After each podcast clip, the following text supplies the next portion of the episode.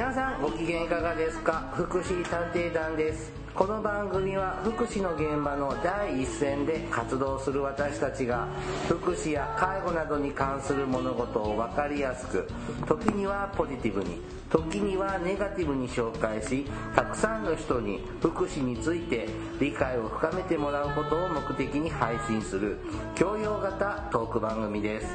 私は社会福祉士のケリーです。大魔女です。よろしくお願いいたします。よろしくお願いします。ねえ大魔女さん。はちょっと僕がねはい。今お手伝いしている障害者くんねいはいはい。グループホームの入居を考えてるんです。ははでまあちょっと地理的な都合でですねはちょっとここがこことかがどうなのかなっていう選択肢がちょっと出てきては一つはまあまあ障害者の支援に実績がある社会福祉法人が運営しているグループホーム、はいはい。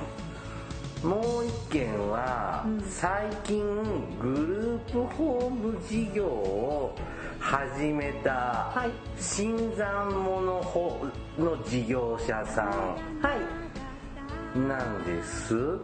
はどっちがいいかな。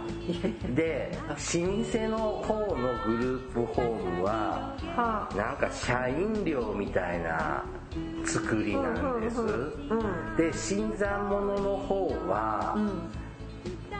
中古一軒家物件を買い取ってそれをグループホームとうん。か感じにしているちょっと家庭風なうんうん雰囲気なんです、はいどん他にもいろいろあるんだけどなんかどどれなんかどっちもメリットもデメリットもあるような気がしてどっちがいいんだろうとかってわかりません。悩んでるんですけどただ思うのはもしかしたらじゃなくてそのまあねあの新しいところわかんないよね新しいところってこうなんていうのか得体が知れないの？そうなの、でも古いとこってうん。ちょっとセンスが古いの。なんかいやちょっとちょっとどころじゃない時あるじゃん。うんまあ、結局決めるのは本人なんだけどううん。そうだね。ちょっとまあそう本人本人。資料深くちょっと考えられない人なので。まあ、だから体験だとかでさ考えなきゃいけないんじゃないの？いやまあねそうなんですけどね。なんか選択肢があるのも多いのも難しいね。ありがたいような迷惑なような。もうここしかないよって言った方が早いもんね、はい。自己決定なんか尊重しない方が楽だよね。はい。思う時がありますね。支援って難しいなと。でも私同じことをやらなきゃいけない身です今今度、うん、でもさなんだろうな。一つはさ今ほらこの前言ったじゃない。ほらもうケリーさんグループホームはね月300万。そうでしょ。あのなんだ 出てこない。補助金もらうやつ。えそうそうそうもうほとんどねあのこここの国のお金から出ますよ、うん。ねだから不労所得。うん。でやってえ経営する人集めてやってたりするところなのか、それとも真摯にやってるのかそこが見抜かないとね。なので僕はちょっと前者大丸さんが今言ったのだと前者っぽい匂いがするので これでもこれ業界人の鼻だよね。勘だよね。うん。うんわかんない。でもさ難しいのはさグループホームってさ一回入っちゃうとそれで終わりだあのなんていうの新しい人入るの難しいので、じゃあもうちょっと様子見ようかってわけいかないのね。なかなか若い方だからねそんなにその亡くなってどうこうはない、まあ、高齢者ならねあれだけど若い方はさ一回入ったら何十年って済むから、じゃあいやそんなことないうまくいったよなんて言うとさ二度と 入れないからさ、うん。ここ難しいよねそうなんですよ。私変な話私たちがさもうこんなとこ絶対ダメだよなんて言ってもさ、意外に本人コロッと気に入ったりしてそうなんですよ。でさそこがいいとかさだってうん。犬とか猫とかと一緒に住めるもんとかさそういう話になったりしたりしちゃうよね。ってなんかねその うーん。とかねちょっと思っちゃったりね。でもそのね一軒家を買い取ってグループホームみたいなのしてるとこで僕はちょっと仕事上は。そういうとこ以前違うとこだけど行ったことあるんだけどああそこ。あそこ。あのあそこね。あの確かあのこの番組でも。喋ったっけ？取り上げてるよね。本当、はいはい。トラウマになってるよね。だから。いいえトラウマではありません。犬と猫です。だからさそんなとこじゃねえのかなって。虎とか馬はさすがに飼えません。犬と猫ぐらいにしといてください。思ったりね、はい。うん。まあまだねそれパンフレット上の話なので。あまあそうね。うん。うん。まだ今後の話年ああの新年迎えた以降にですねちょっといろいろと検討していくんですけどね。難しいけどね。まあでもでもね本当にあのうまくね定着してもらってれば別にねそのだそれが一番なんですけど。ただね怖いのは私一つだけほらこの前グループホームの方で言ったじゃないですか、うん。あの国は絶対はしごを外す、はい。うんだから登ってる人たち今さみんながさはしご一生懸命登ってるわけじゃない、うん。で利用者はね。まあ利用者もそうだけど経営者。経営者登ってるのね、あはいはいはい。で経営者いよいしょって言って登ってさ、でグループホームだっててやれやれっこれでって思ったら大体外すんだよねうんはしご対外すのよ。でそのリスクも気になってずっとここを運営してくれるのかしらと。そうなの。ちょっと下手するとじゃあもうここグループホームじゃなくって普通のアパートに戻すから、うん。家賃これだけにするよっていう可能性がリスクとしてないわけじゃない、うん。で出ていくところもなくなるわけだから、まあ分かんないですよ。でもぜ絶対国ってさグループ絶対いつの介護保険だってなんだって何回はしご外されたの、そうですね。だからなんなんと信じていない私、うんだからそこもちょっと気になって疑ってるんだよね僕ね。で外した時にね、うん。あの A 型事業所だってそうだよね。最初調子よくさ補助金わーってやっていっぱいできてさ、はしご外した途端にさなくなっちゃったやってる人たちは健全な人たちですがほとんも。どでしょうからだかねらそういうことを一回やってふるいにかける作業を必ずもうなん今ここ20年ぐらいそんな感じですよね、うんこんなのがこっちやったりあっちやったり繰り返してますね。そうそうだからそのふるいをどう乗り越えてもらえる事業所なのかどうかのあのあの要するに目利きが必要ですよね。はいなんかたまにはいいこと言うね。で今日のテーマ何？今日はですね、はい。福祉探偵団ってね、うん。2012年から始めててそんなにやってるの？はい。もう8年？はい。19年となってくるんですけど、はい。一回ですねはい。事例検討会してみようと。え？今から？うんあの意外とやってやってない人であそうこんな仕組みだよねとかあそこのあの人悪い人だよねとかそんなことばっか言ってきた9年間なので まあ。その批判とあのケチつけてやってることに。お前たちは本当にソーシャルワークの技術があるのかと。ないない。思いながら聞かれてると思う。いやいやあるわけがない。そんなものはない。ででまあねその実際のちょっと実際じゃないや。あの実際だと守秘義務違反ありますのでちょっとあさすがソーシャルワーカーだね。そこなのであのちょっとその教科書とかね、はいはい。それ試験問題とかに出るような事例をフィクションの事例。がいいね。うんフィクションの事例をもとに、うん。ああだこうだと私たちの目線をですね喋ってみようじゃないかということを一度やってみたいと思いますね。何がいい？まあ、とりあえず本編でやりましょうね。はい。はい、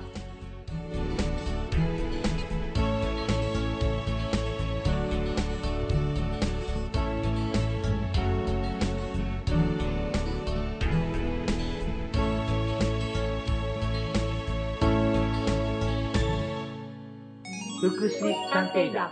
福祉探偵団第237回。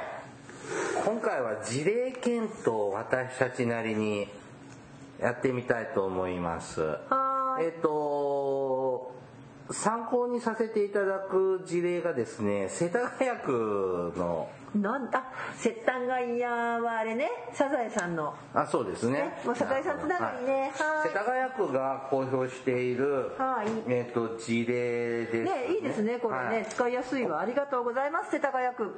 はい、えーっとちょっと大きなテーマですね。事例のテーマが、こだわりが強い神経難病の女性。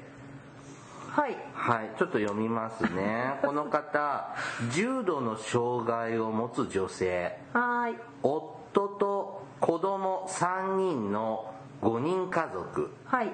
日中勤務する夫がキーパーソン。あ仕事子育て家事夜間の介護と負担が大きいため介護保険サービスを利用して安心した生活を希望する。あはいはい。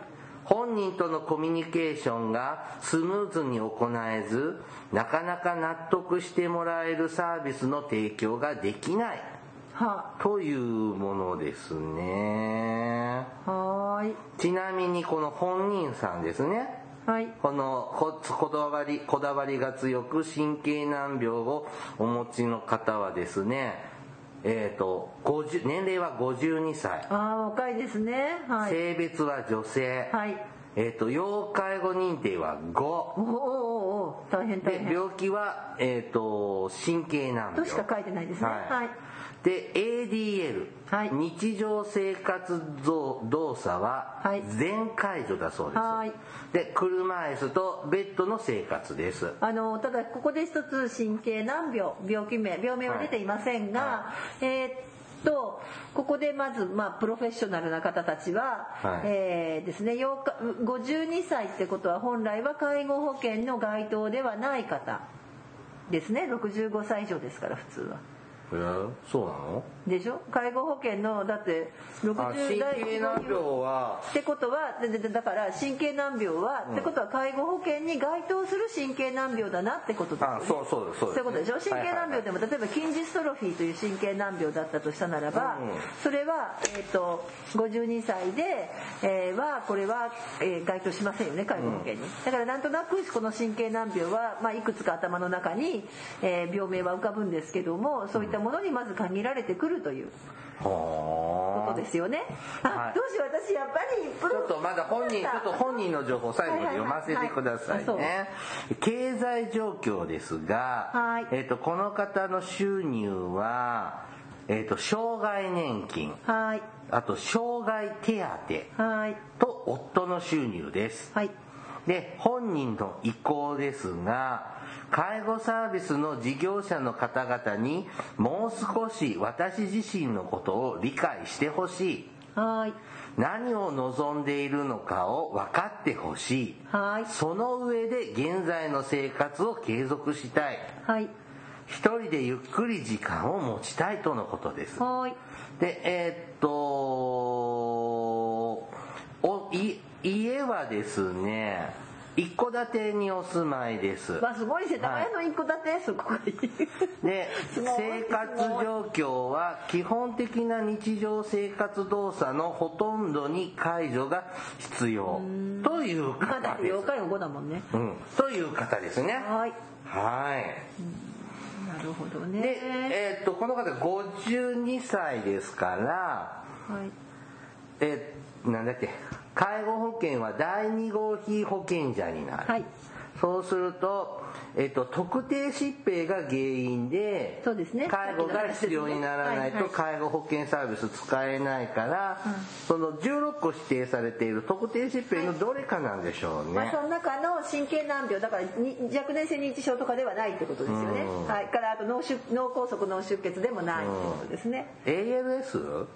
私も一番それが近いかなと思ったけど、もしかしてあの重度の関節リウマチとかさ関節重度のあ関節とあと、えっと、周りもありました多系統萎縮症とかなんかあ多系統萎縮症ね。はい。まあ、ちょっと分かりません、うん何かは。ただ私はい。はいそもそもなんでこれ困難なのか。あのここね困難と考えられる理由っていうのが事例集にあるんですけどそもそもこれ困難事例集なんですが、何が要求水準が高いんだって。で難病もあ難病って書いてある。難病と？本人の状況医療ニーズ難病要求水準が高い。はい。はい大魔女さ何が困難か分かりません。普通のケースだと思います。ん 終わりじゃん終わっていくじゃんね終わり？え次？あ違う、ななんで？な何が困難なの？だって経済的に問題ないでしょ、で年金ももらえてるでしょ？ほいでお家は持ち家なのかどうかでも一戸建てでしょ、うん、な何が困難なの？本人とのコミュニケーションがスムーズに行えないってそれは何？言語障害かなんかあるの？ってことか。さそれはちょっとここからは読み取れませんけれども。えそんなの書いてあった？どこに？どこに、えーああったあ書いてあった書いてあった最初のところごめんなさいね。はいはい。でなかなか納得してもらえるサービスの提供ができない。はい。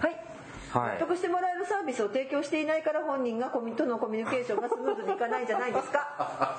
いやそうだよね。あもうちょっとよ。何がでなえだから本人の意向はね、もっと私のこと理解してほしはいそう言えばいいじゃん。い何を望んでいるのか分かってほしい。すればいいじゃん。今の生活を続けたい。うすすしそれでいいじゃない在宅。OK だよね。なんでだからなんか何がこんなんか。分一人でゆっくりできる時間を持ちたい。まあまあちょっとそこだけはねちょっと家の様子がわからないんで。ねこれ家庭状況書いてないのであの家の家はこんな配置ですとかはないので。そうですね。うん。ちなみにですねえーっと本人はですこの病気はどうも進行性の神経難病。うんで、えーっと疾患管理と付随して起こる症状への対応が必要となっているそうです。それで介護保険サービスね使うようになったそうですが本人は病の進行を認めたくない。まあそうでしょうね。なその病気はいの需要がそうですね。ちょっとできていないのかな、はい本人は自分の苦しい状況を分かってほしいと関係者に対して望んでいます。まあ、そうでしょうね。普通自分がその立場ならそうかなと思って。サービスに対する要求が高く本人や家族の精神的な負担が高まっているそうです。あまあそうですよね。はい。なんで分かってあげられないの？なんで分からないんだろ ごめんなさい。あのねで うんそうですね。だけど、あのーそうね。分かってあげればいいけどって言うけどあの、でもちょちょっとごめんなさい。あのもしかして当事者の方がねき伺聞いてたらごめんなさいなんですけど、あの 実際私もその ALS の方のねあのうはいケアマネージャーしておりましたので、もしこの方が ALS であればです。ね、うん。ばですけどね、うん。まあそうじゃなくてもいろいろ神経難病とか進行性でとかなるとあのしなんていうのかな。やっぱりさこうあ私たちはさ例えばさ手の位置が なんとか手のすごくね細かい位置の調整が必要になるんですよね。ね、例えなんでなんで？ばわかりますか？あのこうベッドに寝ます、はい。寝かします。寝たきりの状態がさ。寝たきりに寝れるとかさ、まあ、車椅子に座りました時に、うん。手の手をこうどう例えばこう腕とか力が入らなくて自分で動かせないから多動的って言ってヘルパーさんなりがこうどこかに置くでしょ、はいはい。手をね置いてあげる。その位置がちょっとでもずれると感覚的にやっぱこう違和感があるとか。うん。えすごく細かいその本当にこうこの位置がいいこの位置でいいこの位置でいいこれとかね。あそんなこと言うんだ。そうよ。その細かさっていうのは実際あの私はケアマネージャーやってて現場からいろいろあのお話をいただいてます、ん。はい、だからだけどそれは逆に言えば自分がちょっと病気とかしてみたりとかいろんなことした時に本当にさちょっと位置が違うだけで痛かったり痛くなかったりがあったりうん。感覚が違ったり。だからきっとそれはなってみないとわからない感覚だろうと思うんですけどやっぱりヘルパーとしてはこう早くさ仕事したいじゃない。うんはいはいこっちの言うこと聞けよって思ったくなっちゃうんですよ。うんっていうようなやっぱそういうところの調整ってやっぱすごく難しいなと思う。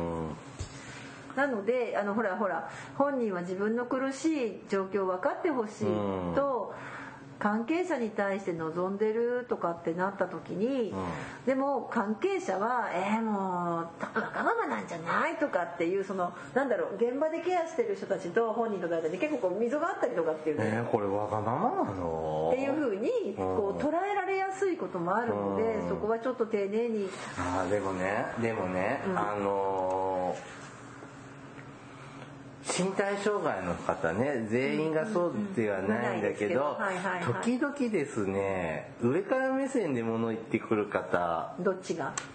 障害者さんが。あーはいはいはい。うん。なんか命令口調でああそれもあるね。うん、これしろ、はいはい。あれしろってでそのね僕今でも覚えてるんですけどちょっとあるお友達の障害者さんが障害者さんの介護に行くからそれボランティアであの連れてってっていうので行ったんですよ。別にそれいいのね。でその介護してる間は僕関係ないから端っこで座って休憩してるんですけどでトイレ手伝ってって、はそれは生理現象だからさ、ごもっともだ、はい。うんでてまあでもここの人のこと全く知らないけどまあそれなりに手伝わせてもらって別にいいんだけどあのピザ頼んだけどまだか聞いてきてって言われて え？何の話かさっぱりわかんないし、うん。えなんで僕が誰のピザを聞かなきゃいけないの、って。なんかねでそこのね集まる人たちの考え方があのちょっと極端な言い方するけどこう使える人はね使って当然みたいな、まあ、立ってるものは親でも使えってやつそうそう。で 正しいと思うけどそれ。でありがとうも言われなくって。まあそれはね。うんうん。うん。ちょっと古い時代だしね、うん、感覚違うけどなんかそういう態度で接しられてたら毎日こう介護に入る人はちょっとしんどいかもしれないなと思った。あのねまああのそうそう。だからただねそういうふうな例えば今みたいなさ、ケリーさんが言ったような状況にどうしてそのそういった障害の方たちがなったかっていうと、うん。普段彼らはやっぱりあの常にこうなんていうのかなやっぱ不不安なんていうかな、えー、と自分の体が動けなくって、でしかもそれをすっとこういうことを聞いてくれる人も周りにいなくて、すごく不便だしイライラついて、うん。でなおかつその周りのねその健常の方たちにはひょっとしたらこう非常にこうまあ下にって言ったらあれかもしれないけど、そういうこうねあの目で見られてたりとかっていうものを感じてるので逆の立場になった時にはここぞとばかりにそういうことが出る可能性があるとしたならばという背景をきちんと捉えてそこにちゃんと寄り添って話をしていかなきゃダメだよねってことになるわけでしょ。でこの事例に戻っていい、はいはいはい。事例もね実は私この事例すごあの何がさっき困難なの？って思ったけど、あのさケアマネージャーのさ事例検討ってさはいケアマネージャーでやるとね、うん。何のサービス入れるかって話になるのこれ。わかります、介護ケアプラン作る話。ケアプランをどうするかみたいないじくり回しの事例検討会ってやりがちなんですけど。あでも書いてあるよね。なんかそうでしょこう納得してもらえるサービスが提供できないって。そうだったりとかあとちょっとそのこのケアマネージャーがね結局どうもだいぶこのケースってケアマネージャーや事業所の交代が激しかったケースみたいですね。はいはいはいなので、えーっていうようなこともあるみたいですこの事例は。あそんなのいっぱいいるじゃんねそんな人ねうん、だけどだからあのなんていうのかな、えっと、そういう困難だったんだろうなってどんだけどんだけ本人の望むようなサービス事業所を提供してもこの人は嫌あの人は嫌この事業所は嫌みたいな感じででケアマネージャーも交代する。そうするともうだんだんだんだんさ言ったら言ったらこの人はさあの本当にそうなのね。困難事例だよね。うん。まさに。言うこと聞いてくれないっていうか、っていうようなところに陥ってた人なんでしょうねきっとね、うん、だけどそれはさ実はサービスを入れることじゃなくてここ、まあ、もう答えの方に行くけど、あのそうなんですよね。結局これ寄り添いなさいって言ってるんですよね、うん。で本人の持ってる神経性の難病のその辛さを理解するとか本人がいわゆる障害授与をされてないうん。というところをあのちゃんと受け取るとか、はい。ある種ケアマネージャーに必要な力量はカウンセリング的な知識だかもしれないし、うんうん。そのその人の心に寄り添うというような、そういうこうどことが必要。傾聴はそうですね。大事だね。傾聴もそうだしそれから言葉にとらわれずにその裏側ってここに書いてあるけどね、うん。っていうことを考えて対応しなきゃダメなんじゃないの？っていうようなことが実は書いてあるんですけれども、うんあと何ていうのかな。私ただねこの事例ねちょっといいなと思ったのは、は難病なのでそうそうあとケアマネージャーってさ抱え込むんだよね。自分しかこうなんていうのかな。自分だけでやんなきゃいけないっていうかはいはい時々それこそケアマネージャーがさそれこそあの王様とか天皇みたいになってくるじゃないですか。い どっかで聞いた話。自分のこうしょその自分の手下みたいにヘルパーさん使う人もいるけど、そうじゃないんじゃない？チームを作るのが仕事だから、でその時にチームの中に例えば神経難病の専門家を入れとくとか、うん。まあお医者さんもそうだけども同時にほら神経難病で難病指定されてたら、うん。必ず保健師さんがうん。いるよね。だから保健所の保健師さんみたいな、まあ、実際入ってるんですけどそういった人たちもこう入ってもらうとか場合によってはさちょっと神経難病のその当事者会うんうんのね、今だったら本当にねズームとかでもできるんだろうからさ当事者の方たちが入ってもらうとかしてこうなんていうのかなそのケアカウンセリングですね。みたいなね部分を作るとか、そのついついケアマネージャーってさ介護保険のサービスだけで組み立てようとするし、その中でこう自分がなんとかって思うけどいや別にそこら辺はもうちょっとこう保健所さんのね力借りたりとか、そういう取り組みって？しないの？あだってできないから手伝ってってみんなで考えようって、うん。あんまりしないの？あのね実を言うと。まあ、はい。知らないよこの間どうしたのかわからないけれども、やっぱりその辺はあのそうそうそうそういうのをちゃんと丁寧にしていった方があのいいと思うけど、うん。割とねそういうとこに思いがよよらない人もいるんじゃない。だからさっきも言ったけどそのどう何のサービスを入れるかとか、じゃあこの事業所と折り合いが悪くなったら A がダメなら BB がダメなら C みたいなね、入れ方することはよくある。はい。うんうんで結局事例検討になったの。そもそも何が困難かよくわからないってところ始まったから私たちは。ダメじゃあもう一個ぐらいやってみますか、えーもう一個。じゃあこのサービス依存度が強く措置の時代を引きずっている事例。えー、その次の方が面白い。あ違うかえ次？どういう突然突と。働き盛りに二十数年間引きこもってしまった中高年。この方が面白くない、はい。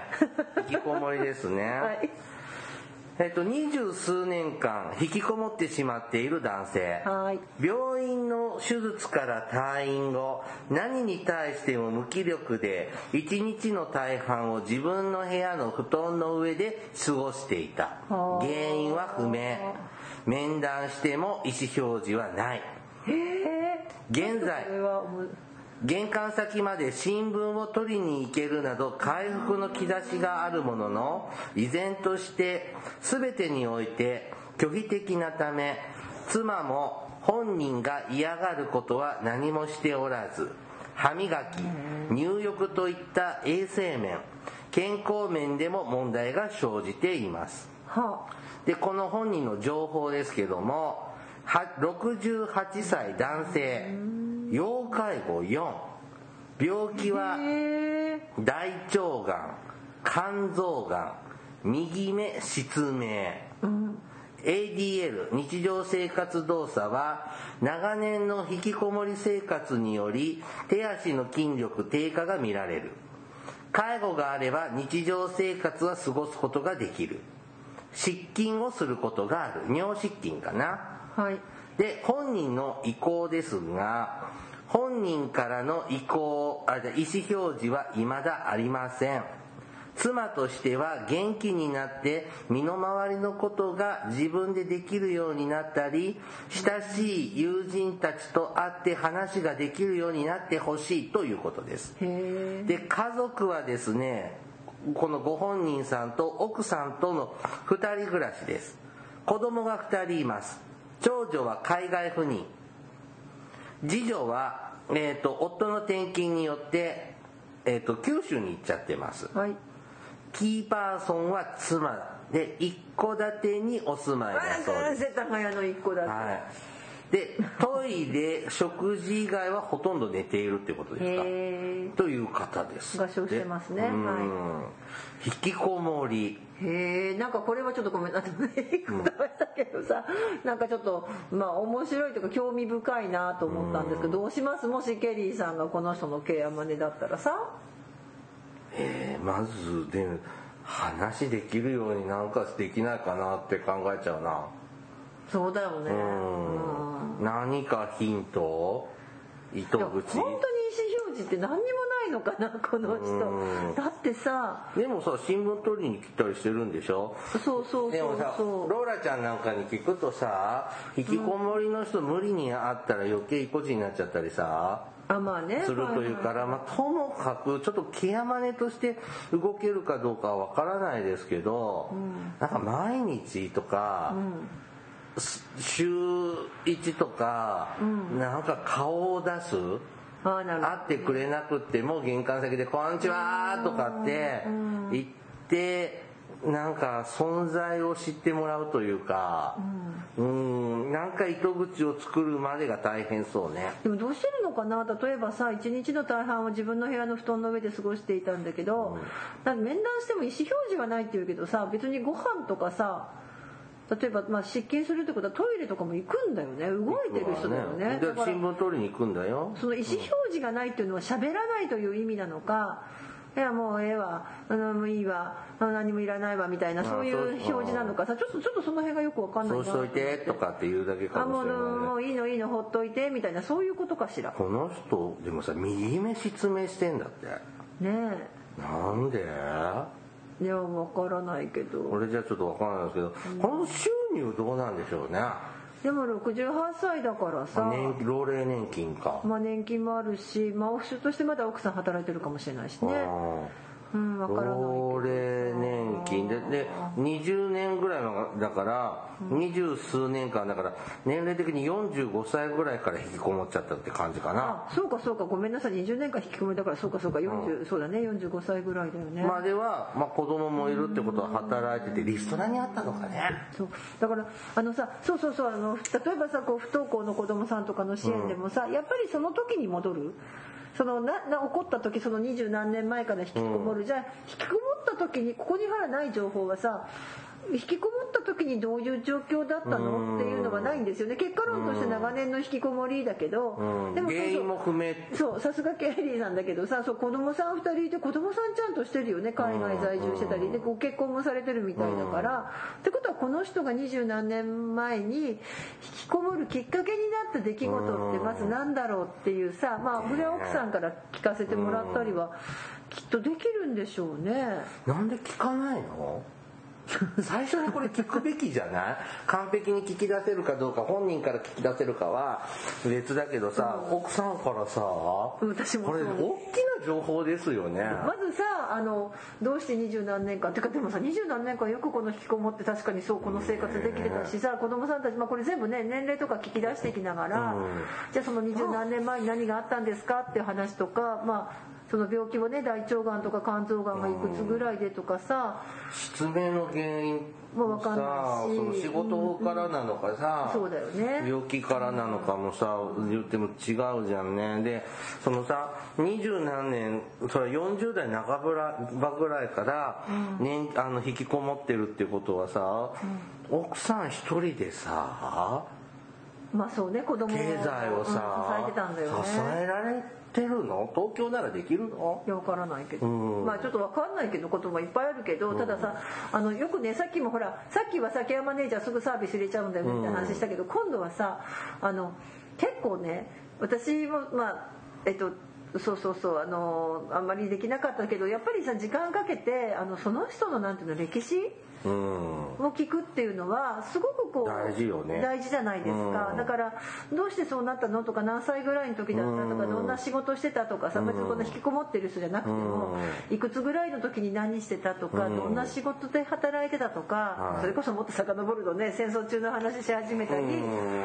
こうだったああだったとかっていう話をよく聞いたんだけどそのなんだろうなそういうこういわゆる生育歴というか、うん。まあ、その人がねはい。人生、まあ、人生そのものでそうですねあのそれをライフヒストリーみたいなものをきちっと聞き取るっていうことをするとケアが変わるんですってやっぱり。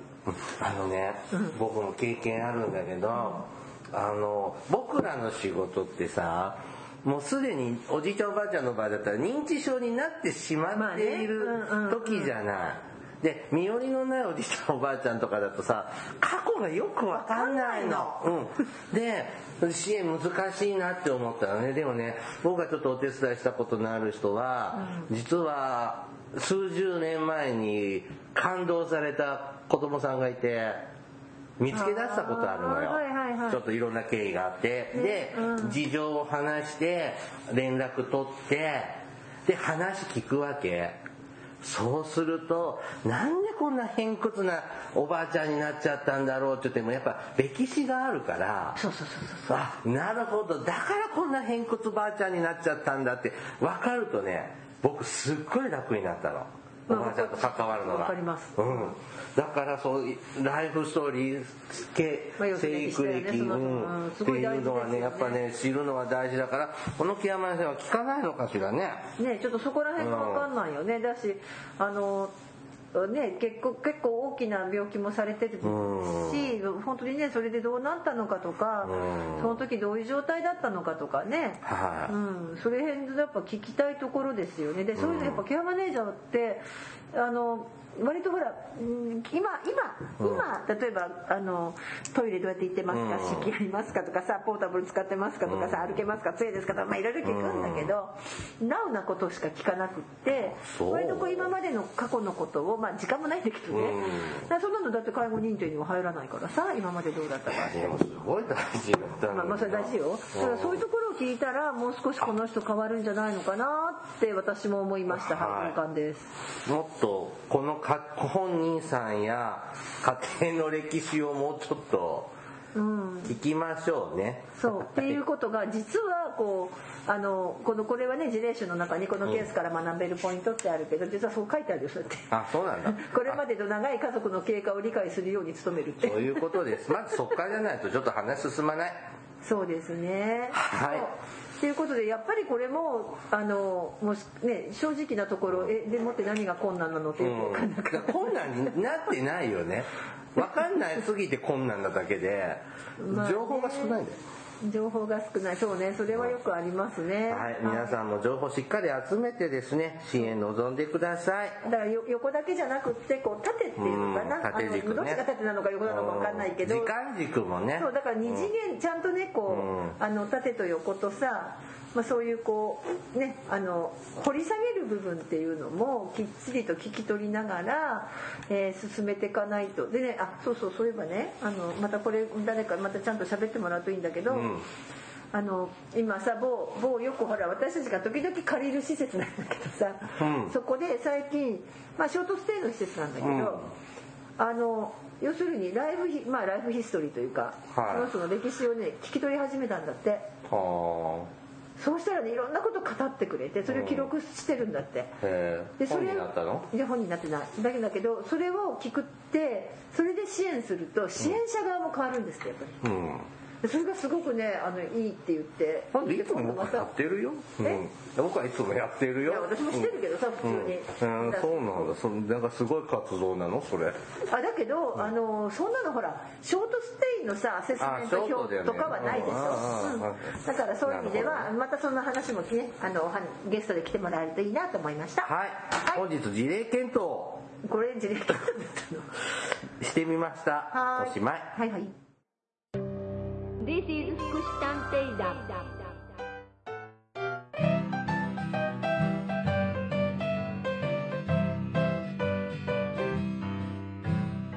大魔女さんはい。お便りが届いております。久々でございますね。ちょっと長いんですが、はいよ。えっ、とラブヘレンさんからいただきました。えなんか聞いたことある人だよ。そうです。白魔女のヘレンさんですね。えー、そう久しぶりあのね昔をこれだいぶ昔ですよね。ごめんなさいもうあのもう300年ぐらい前じゃないかと思うけどそうは経ってない？そこまではね経ってませんがちょっと記録を見てみるとヘレンちゃんがあだってさ2013年2013年の春に番組に出ていただいておりますありがとうございます第43回ですだってあねれはロンドンオリンピックの頃だった。そうね。が終わってからだった。あのこの番組で使ってるジングルね「This is 福祉探偵団」っていうのはヘレンさんのはい。お声ですね。ですね。英語チック。あーすごい嬉しいな。どうしてるかなと思ってて、ではお便り読みます、はい。ケリーさん大魔女さんこんにちは。大変ご無沙汰していますいつも番組拝聴させていただいています。役立つテーマの数々ありがとうございます。愚痴だけど私は現在関東地方で身体障害者支援施設のグループホームで介護福祉士として勤務しています。そうなんですね。おめでとうございますって言っていいのかわからないけど。はい。勤務は夜勤がほとんどで時々事務仕事や会議のために日勤がありますやりがいのある仕事で楽しくやっていますが課題もストレスもあります。えー、と障害者の高齢化のテーマはまさに現在の勤め先の施設問題でタイムリーでした。施設開設施設ができて約20年経つそうですね、はい、20年前は創始者の方たちも施設入居者さんたちがここまで長生きされると思っていらっしゃらなかったのか想像もできなかったのかいろんな課題が持ち上がっています。入居者さん入居者さんの年齢は48歳から73歳で平均年齢が57歳です障害は脳性麻痺事故の後遺症などが主で一種一級障害のこれ身体障害のレベルですね。はい。えっ、ー、と最も重いレベルですね。一種一級っていうね。一種っていうのはあれでしたね。交通機関の関係の一種一種です。そうですね。はい、えっ、ー、とまあ、一番重いタイプの方がほとんどで、えーと、3人はそれよりやや軽い方です、はい、皆さん大体40代後半から障害の進行が加速して電動車椅子を操作できなくなったり立位が不可能になったりして介助方法がどんどんと複雑化しています特に問題になっているのは医療的ケアの問題です。うちの施設はグループホームになっていて、皆さんの日中は作業所等に通所しています。しかしこの約3、4年くらい入居者さ入居者さんたちの高齢化により、病気や障害の進行を含め通所できない日がある方がだんだんと多くなってきました。グループホームでは医療的ケアはできないので特別に職員を配置して病院へ通院してもらったり施設で一日中ケアをしています。何が問題かというと人員不足です。皮肉なことに皆さんの障害が現在より良かった時はアルバイトの学生さんたちもいたのですが障害が進んで解除が複雑になっていくと人手が足りなくなってきました。表向きは自立支援施設で入所、あ、じゃ数年入所したら自立して地域に住むのが目的の一つだったので、高齢化のことを念頭に入れていなかったのかもしれません。えー、実際はサービスが良すぎて退去しづらいみたいですよ。また、入所者入所者さんの高齢化とともに一部の介助者の高齢化も、えー、進み仕事内容に格差があり同じ人数の配置をしていても以前より倍くらい働かなくてはならない場合もありそのために苦手の苦あ違うごめんなさい若手の職員も腰を痛めたりストレスで長期欠勤になってなったりモラハラパワハラめいたことが起こったり大変です。そうなんですよね。これ利用者に対してってこと？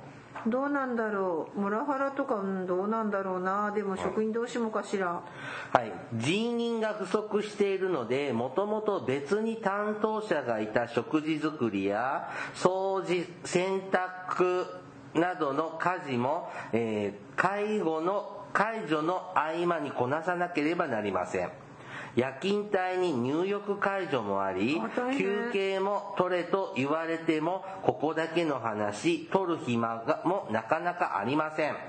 高齢化するとこだわりが強くなったり物忘れが多くなるのは障害のある方も同じで不安感で呼び出しイコールはなりっぱなしのことも日常です障害の進行で初子が理解しづらいことも多く依頼が分かりづらいものも課題の一つです。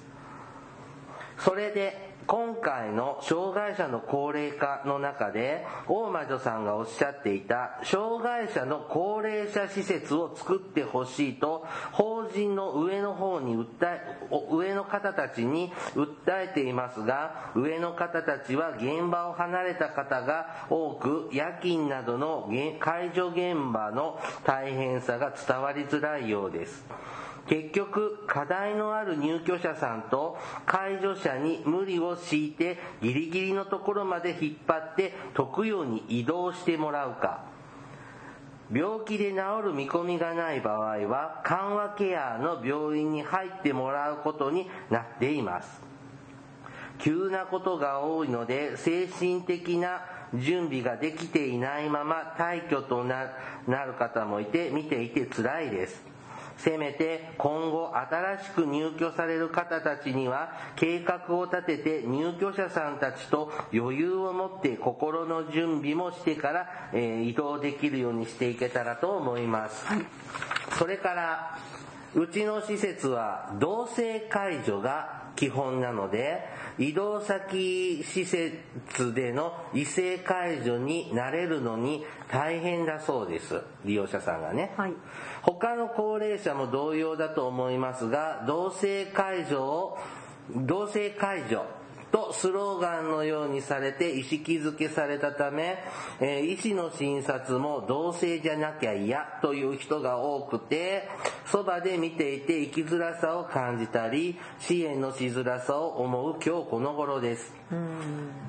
私にとってあまりにもタイムリーな、えー番組内容だったのでお手紙しました。この辺に終わり終わりにしたいと思いますがもう一つ。現在私は通信大学で社会福祉士のコースを取っていて3年生です。はい。本当はこ2020年に実習に行くことになっていましたがコロナのおかげで実習に行けませんでした。あらま。その理由ばかりじゃなくうちの大学は一月続けて実習を受けなくてはならなくって当分の間人手不足は解消できそうにないという理由もあります、はい。それで社会福祉士を取ることを現段階では諦めることにして卒業だけすることにしました。なんかもったいない。もったいない。実習の大切さは分かりますがこのような時代にあった実習の代わりの何かが欲しいです。仕事内容的には生活相談もしていますが介護福祉士として働いているので実習免除になりません。はあそうなんだ国家試験を受ける前の資格が取れないのはナンセンスだと思いますケリーさん、大魔女さん、えー年末で冷え込みが厳しくなってまいりましたが、お体に気をつけてお過ごしください。また面白くためになる配信をお待ちしていますといただきました。ありがとうございますありがとうございます。すごいね。えーでもなんかもっ。たい障ない害者のグループホームでねすごいね。お勤めなんですすね。ごい。でしかも夜勤もあって素晴らしいなんか頭下がります。ねありがとうございます。ねあの適当に喋ってんだけどうん本当にね。すごいね。ソーシャルワーカーも目指してくれてたんだね。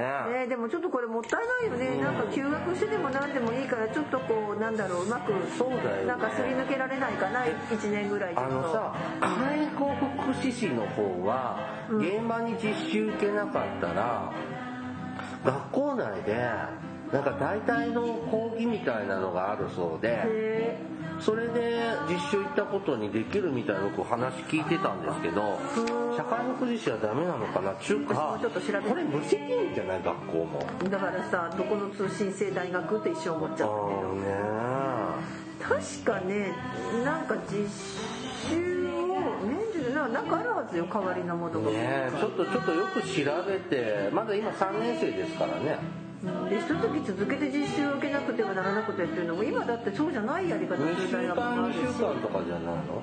まあちょっといろいろあるのかな。あ日数はあるんだけどじゃああの分散かけてもいいんですよ。その例えば土日土日でずっと行くとか。あはいはいはいはい。あまりあのあれではないんだけどちゃんと実習プログラムきちっとしてればいいんですけれどもあのただあんまりねあの違うとこ2箇所はやめてっていうのがあった。あのもう忘れちゃった。数字はい忘れましたけどちょっとこれ調べねあの他の手段もちょっとありそうだということですね。ただね確かにね実習がないのはねあの実習の大切さというか実習行けないのはあれなんですけど結構ね実習ってねあのなかなかこうよその施設見ることないのでそうです本当はいい機会なんですよね。うん。うん。うん。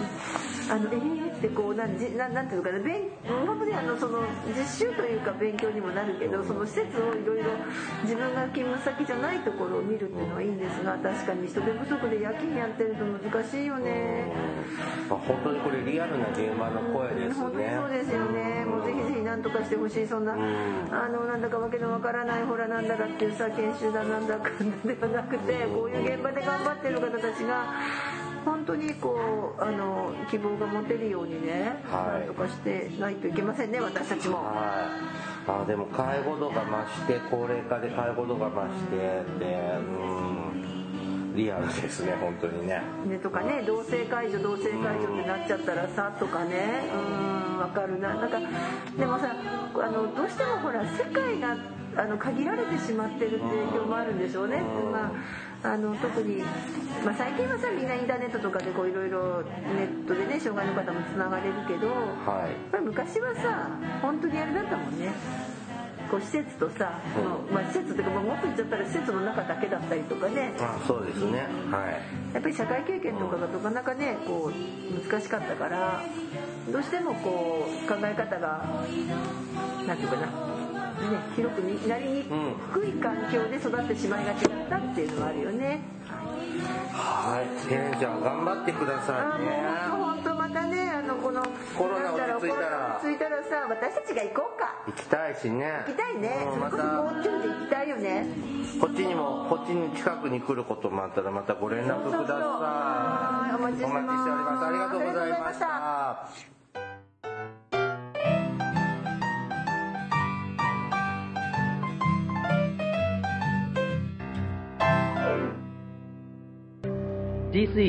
福祉探偵団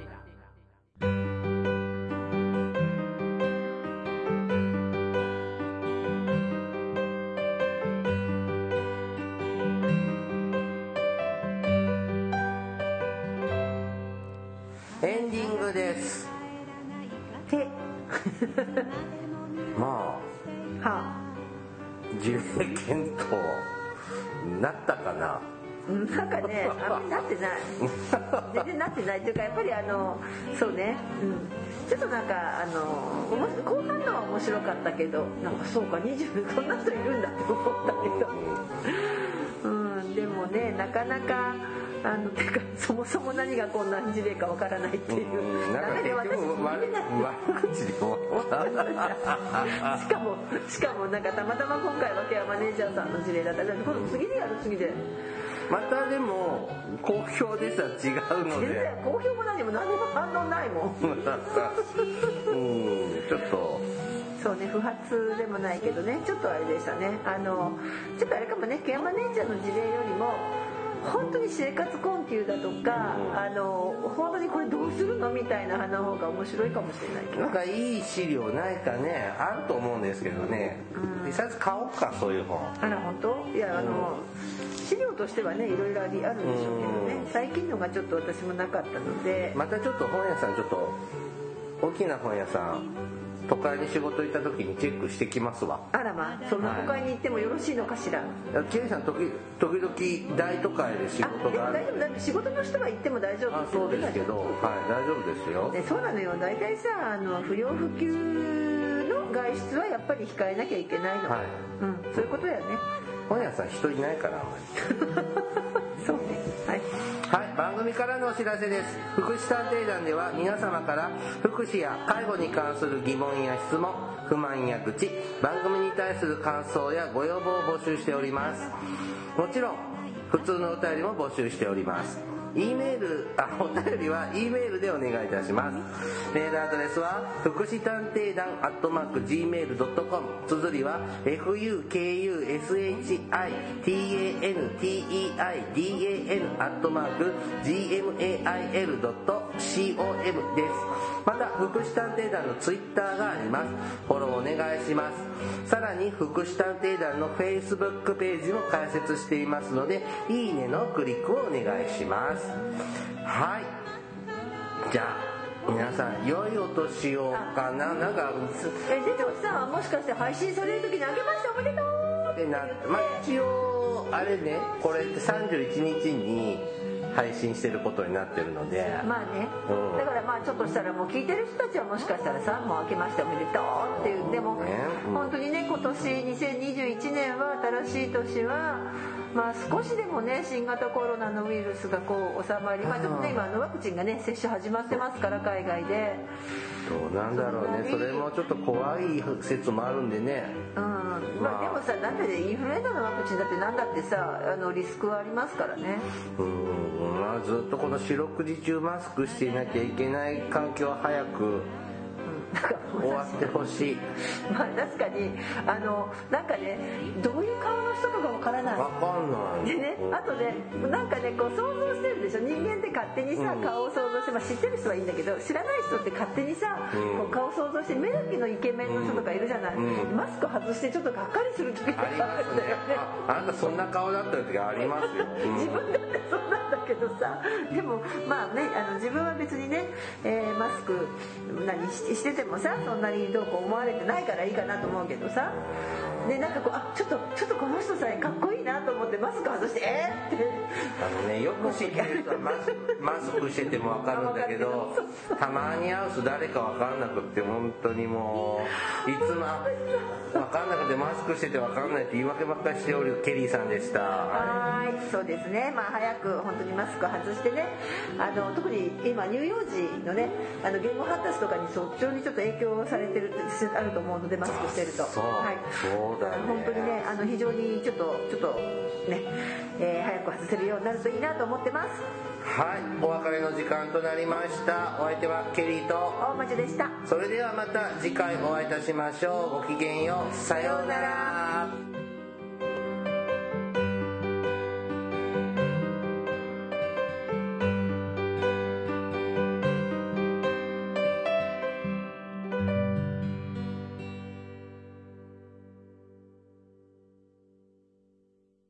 福祉探偵団。皆さんご機嫌いかがですか？福祉探偵団です。